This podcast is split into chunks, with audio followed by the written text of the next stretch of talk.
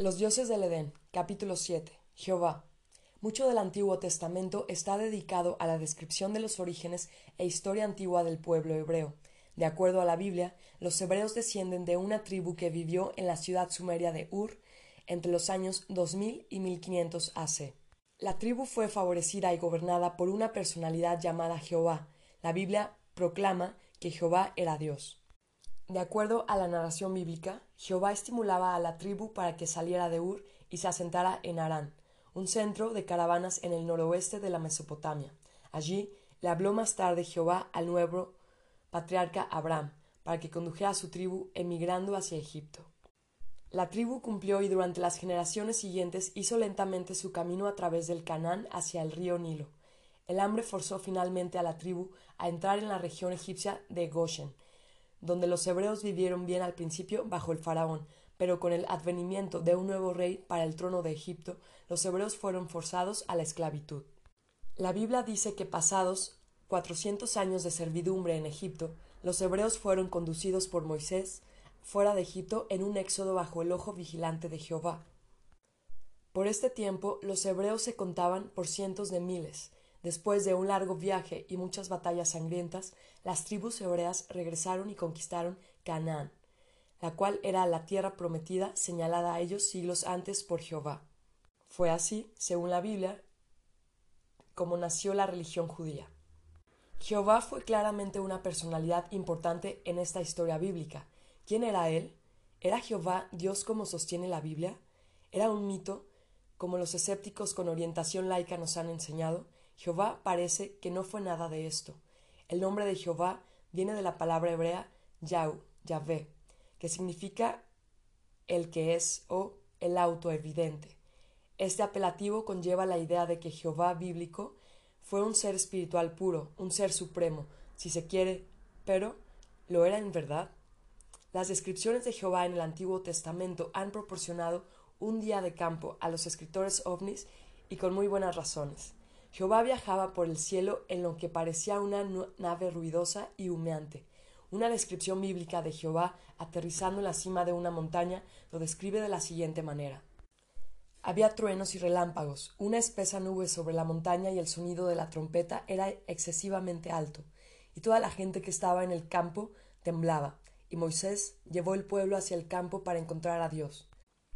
Y ellos se detuvieron en la parte más baja de la montaña y el monte Sinaí estaba totalmente cubierto con humo, porque el Señor descendió sobre éste en un fuego, y el humo del fuego se elevaba como el humo de un horno y la montaña toda temblaba fuertemente. Éxodo 19, 16, 19. Si un hebreo antiguo hubiera observado el estruendo, el humo y las llamas de un moderno cohete, la descripción no sería muy diferente de la narrada por la Biblia acerca de Jehová. Una visita posterior de Jehová contiene el mismo fenómeno. Y todo el pueblo vio el estruendo y los relámpagos, y el ruido de las trompetas, y el humo de la montaña, y cuando el pueblo vio esto, se apartó y se protegió. Éxodo 20:18. Para el que asuma que estas descripciones pueden ser de un volcán, posteriores testimonios revelan que Jehová estaba moviendo objetos. Dice, y el Señor viajaba delante de ellos, las tribus hebreas, durante el día en un pilar de nubes para señalarles el camino, durante la noche en un pilar de fuego para darles luz, para caminar día y noche. Él no dejaba el pilar de nubes por el día o el pilar de fuego por la noche, del frente al pueblo. Éxodo 13, 21, 22. Éxodo 14, 24, 40, 34, 38 y números 19 del 1 al 23. Contienen idénticas descripciones de Jehová conduciendo las tribus hebreas hacia la tierra prometida. A los antiguos hebreos testigos oculares responsables por las descripciones de arriba no se les permitía mirar de cerca a Jehová. La Biblia apunta que a nadie le era permitido acercarse al sitio en el tope de la, montaña donde aterrizó Jehová, excepto a Moisés y unos pocos líderes electos. Jehová había amenazado con matar a cualquier otro que lo intentase. Por eso la antigua Biblia contiene solo descripciones de Jehová como los testigos oculares lo vieron a cierta distancia. No fue hasta mucho más tarde que uno de los más famosos profetas bíblicos, Ezequiel, pudo mirarlo más cerca y describe a Jehová con gran detalle. La descripción de Ezequiel probablemente es el pasaje bíblico citado con mayor frecuencia en la literatura ovni.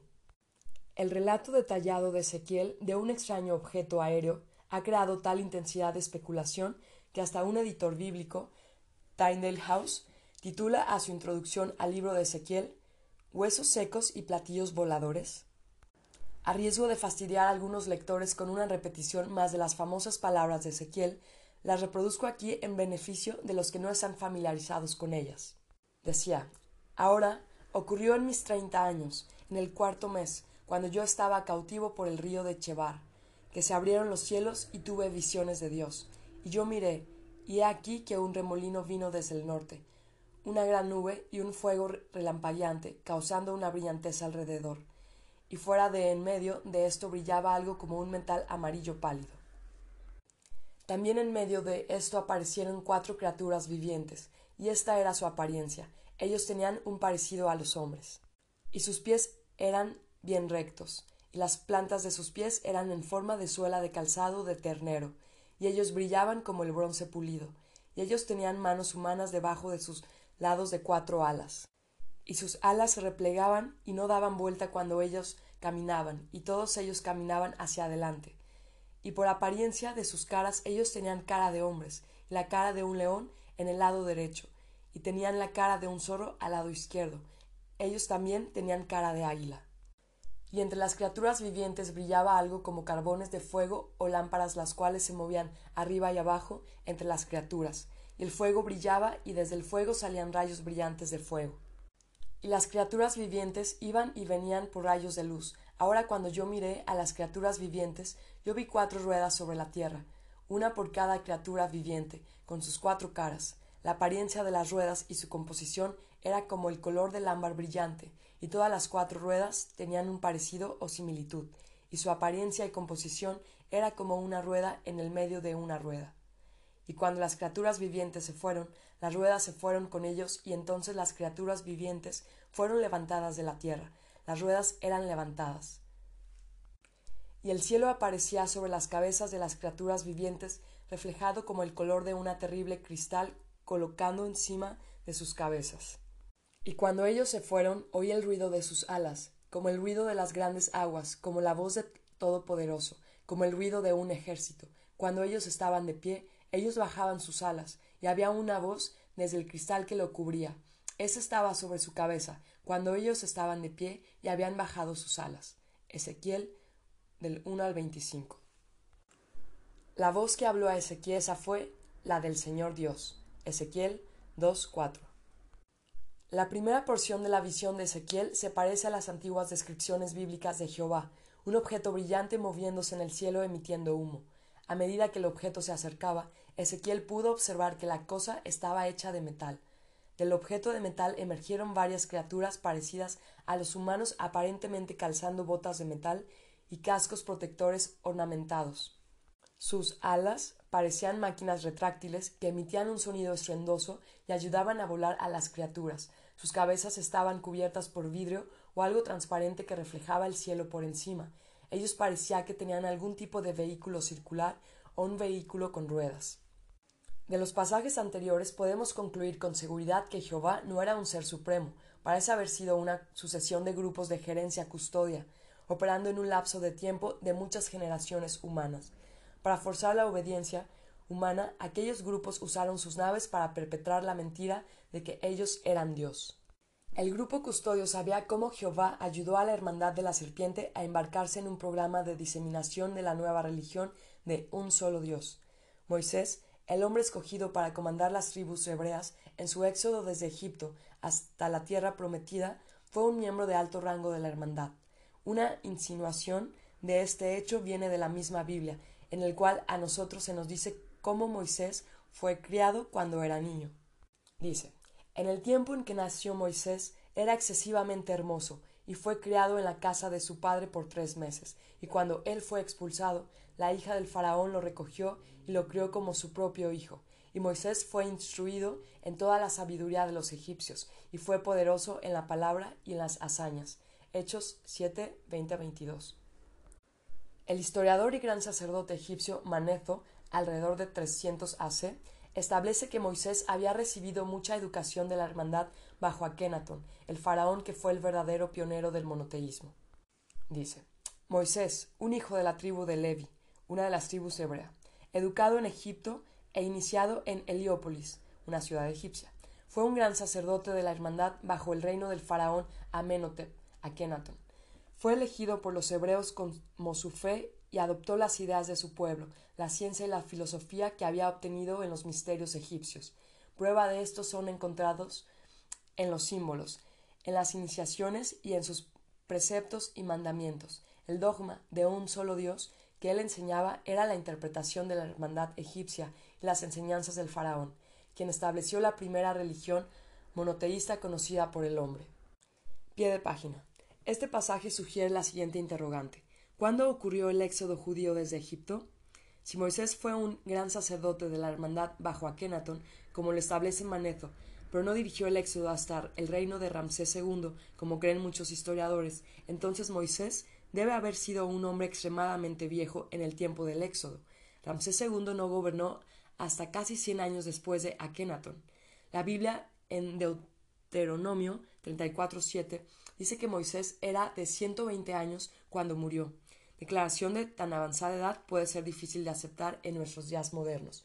Pero sí con respecto a Moisés es verdad, entonces ambos, Maneto y los escritores modernos estarían en lo correcto con sus datos.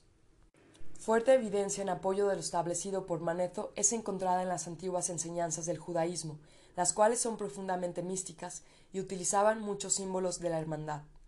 Muchas de aquellas enseñanzas místicas son todavía hoy enseñadas en la Cábala judía, una filosofía religiosa secreta de los rabinos judíos. La Cábala continúa utilizando un manojo complejo de símbolos místicos.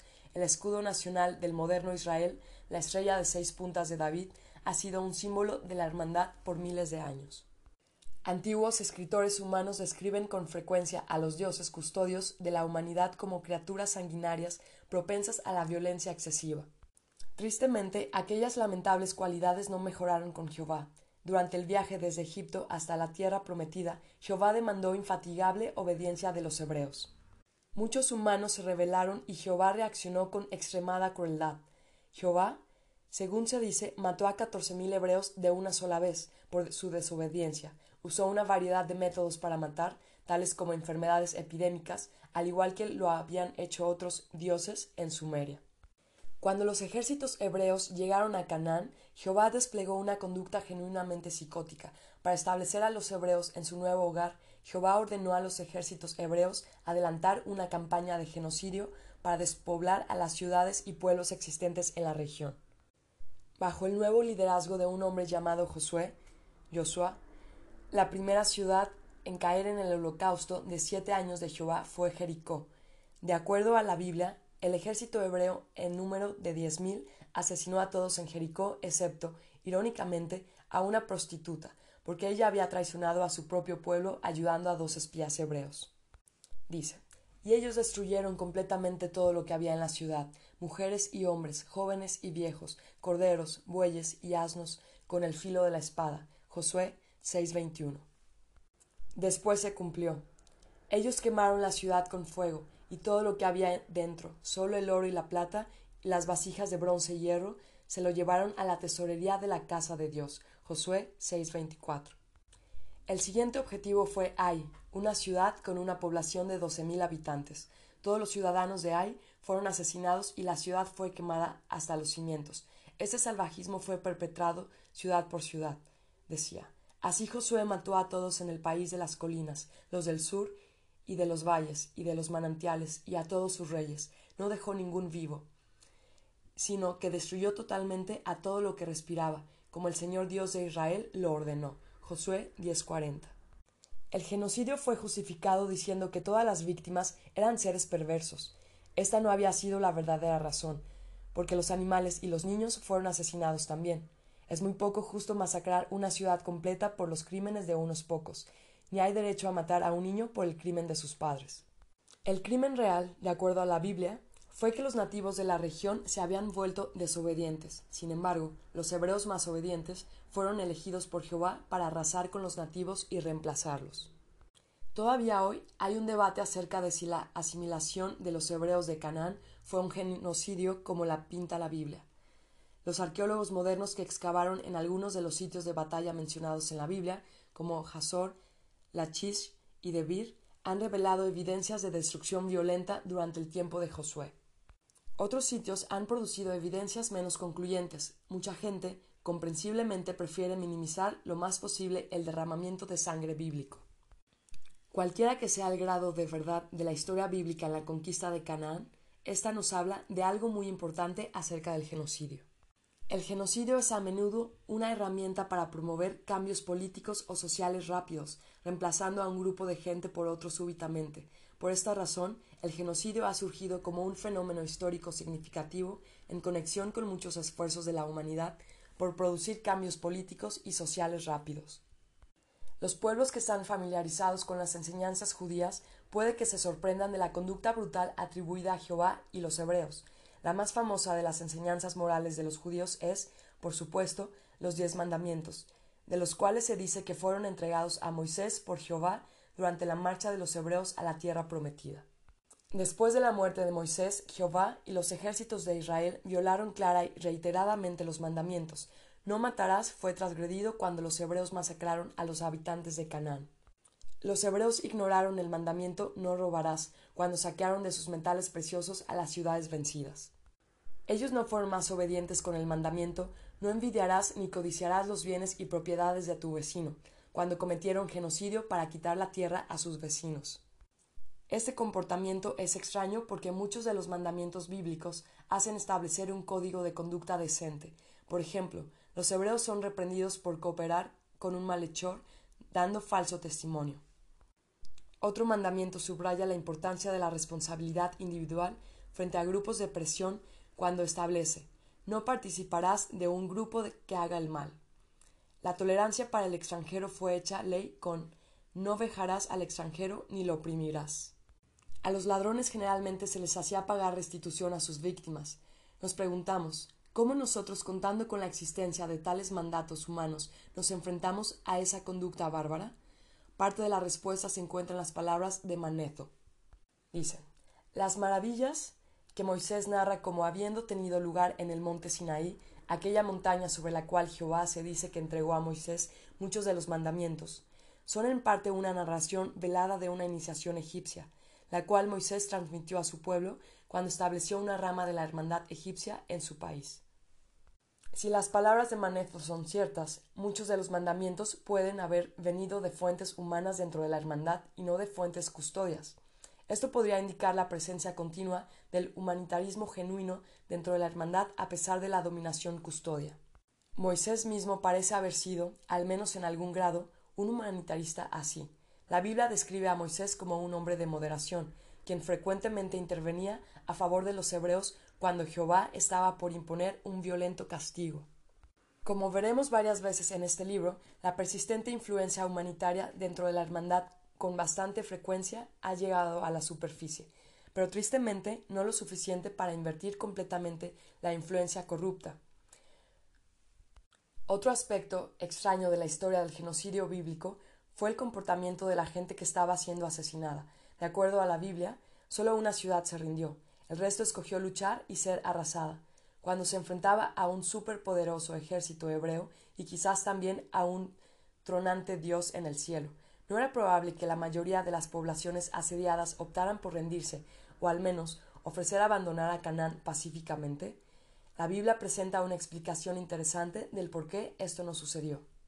Decía, no hubo una ciudad que hiciera la paz con los muchachos de Israel, salvo los hivites, los habitantes de Gibeón todos los otros se pusieron en batalla. Por esto fue que el Señor endureció su corazón porque ellos se pusieron contra Israel en batalla. Que Él pudo destruirlos a ellos completamente y que ellos no pudieron encontrar ningún favor, sino que Él pudo destruirlos. Josué 11, 19 a 20.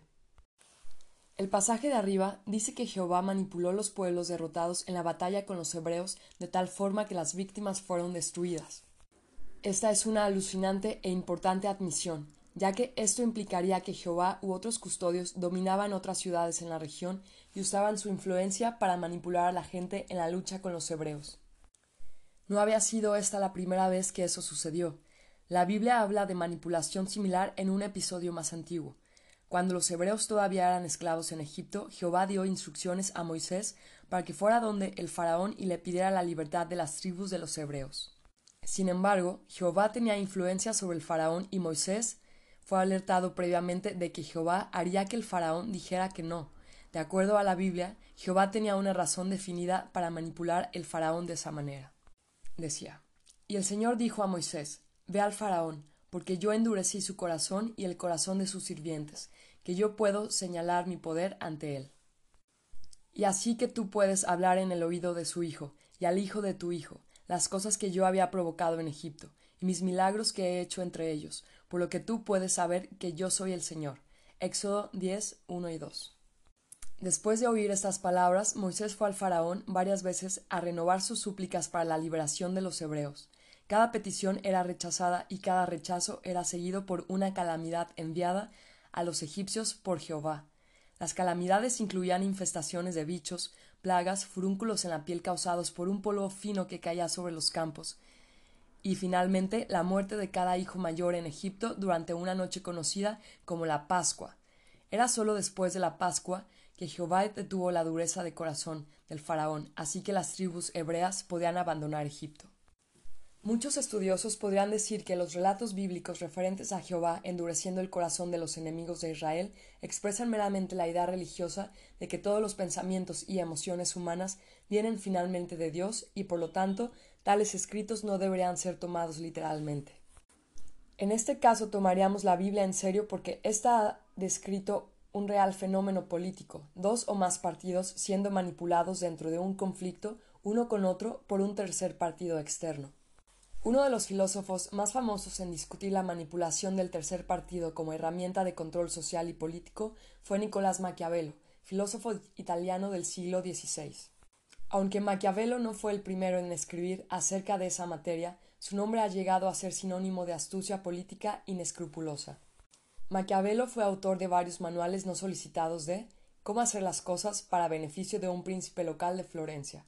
Esos escritos se han convertido en clásicos literarios, en ellos, Maquiavelo describe varias de las técnicas usadas por gobernantes italianos para mantener el control sobre la población. Un método fue alimentar el conflicto. En su tratado El príncipe, Maquiavelo escribe Algunos príncipes, con fin de mantener seguro el Estado, han desarmado a sus súbditos, otros han mantenido a sus súbditos distraídos por disputas, facciones. Maquiavelo cita otro ejemplo específico. Nuestros antepasados y aquellos que son reconocidos sabios tenían la costumbre de decir que era necesario mantener a Pistora, una ciudad italiana, en facciones o disputas y a Pisa por fortaleza, y con esta idea ellos fomentaban la pelea en algunas de sus ciudades tributarias y así era como mantenían la posesión de ellas más fácilmente. La desunión humana era un artículo valioso para los príncipes porque hacía a la gente menos capaz de montar un desafío. Maquiavelo describe los pasos exactos que debe tomar cualquiera que desee emplear esta herramienta.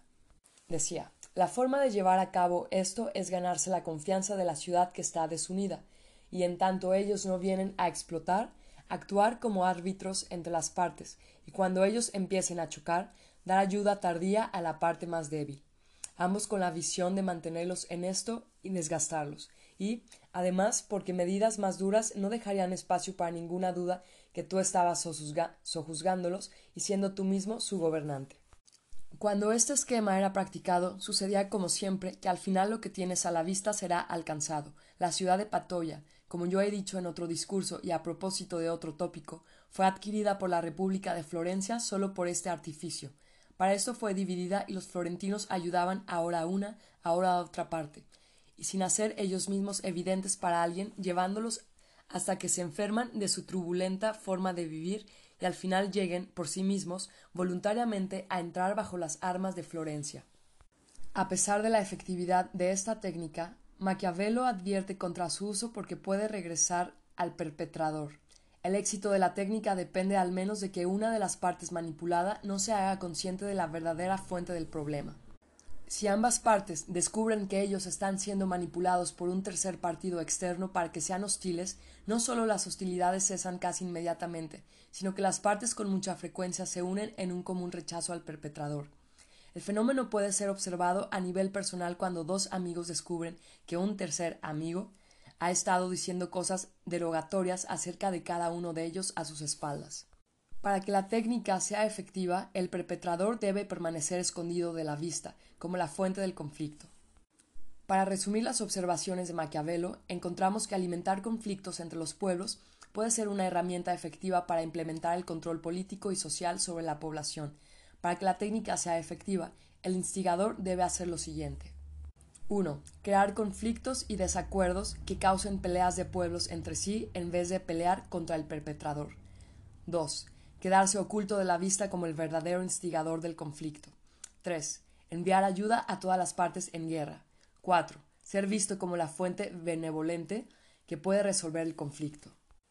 Como anotamos antes en la historia de la Torre de Babel, los dioses custodios querían mantener a la humanidad desunida y bajo control custodio. Para cumplir esto, la historia bíblica de Jehová indica que los custodios implementaron las técnicas maquiavélicas de crear facciones entre los humanos. La Biblia establece que los custodios estimulaban e instigaban a las facciones que ellos controlaban para que peleasen una contra otra. Entretanto, los custodios se habían proclamado ellos mismos los ángeles y dioses, a quienes el pueblo debía acudir a fin de encontrar una solución de la guerra para todos. Esa es la clásica secuencia extraída de Maquiavelo. Para que los esfuerzos maquiavélicos sean exitosos por un largo periodo de tiempo, el faccionalismo necesitará ser alimentado constantemente y los custodios deben permanecer como perpetradores totalmente ocultos. Ambas necesidades se encuentran en la estructura organizacional de la hermandad corrupta. La hermandad estaba siendo forjada en una vasta red de sociedades y religiones secretas políticamente poderosas, las cuales podrían organizar con éxito a la gente en facciones competidoras. Al mismo tiempo, las tradiciones secretas de la hermandad disfrazaban efectivamente su jerarquía administrativa. El secreto era colocar una pantalla en la cima de la jerarquía de la hermandad, mediante la cual los custodios pudiesen esconderse detrás de los velos del mito y, por supuesto, oscureciendo su papel como instigadores de los conflictos violentos entre los seres humanos. De esta forma, la red de organizaciones de la hermandad se convertían en el canal primario a través del cual las guerras entre los seres humanos sería permanente y secretamente generada por la sociedad custodia, llevando a cabo las intenciones custodias anunciadas en la historia de la Torre de Babel. La hermandad se convirtió también en el canal a través del cual las instituciones custodias podrían imponerse a la raza humana. La Biblia revela también que las guerras sirven a otro propósito custodio. La historia de Adán y Eva menciona la intención de Dios de hacer de la supervivencia física una dedicación total al trabajo desde el nacimiento hasta la muerte. Las guerras ayudan a llevar todo esto a cabo porque absorben recursos a gran escala y en compensación ofrecen poco para aumentar la supervivencia humana. Las guerras demuelen y destruyen todo aquello que ha sido creado mediante enormes esfuerzos adicionales necesarios para mantener una cultura. Mientras más se compromete una sociedad en la construcción de maquinaria y el combate bélico, más la gente de esa sociedad hallará que sus vidas se consumen en el tedio de las tareas repetitivas ocasionadas por la naturaleza parasitaria y destructiva de la guerra. Esto es tan verídico hoy como lo fue mil años antes de Cristo. Es fácil observar que la gente riña y pelea sin que medie alguna incitación externa. No existe casi ninguna criatura sobre la tierra que alguna vez en su vida no haya atacado a otra.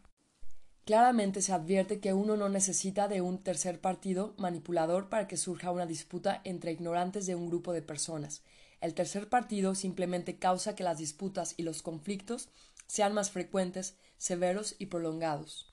Los pleitos espontáneos no influenciados tienden a ser cortos, inoportunos y centrados alrededor de una simple disputa visible. La forma de mantener la lucha artificialmente viva es crear salidas sin solución, las cuales puedan ser adoptadas únicamente para permitir la aniquilación total de uno de los combatientes y luego ayudar al equipo aniquilable a sostener la lucha contra su enemigo mediante la igualación del poder de fuego.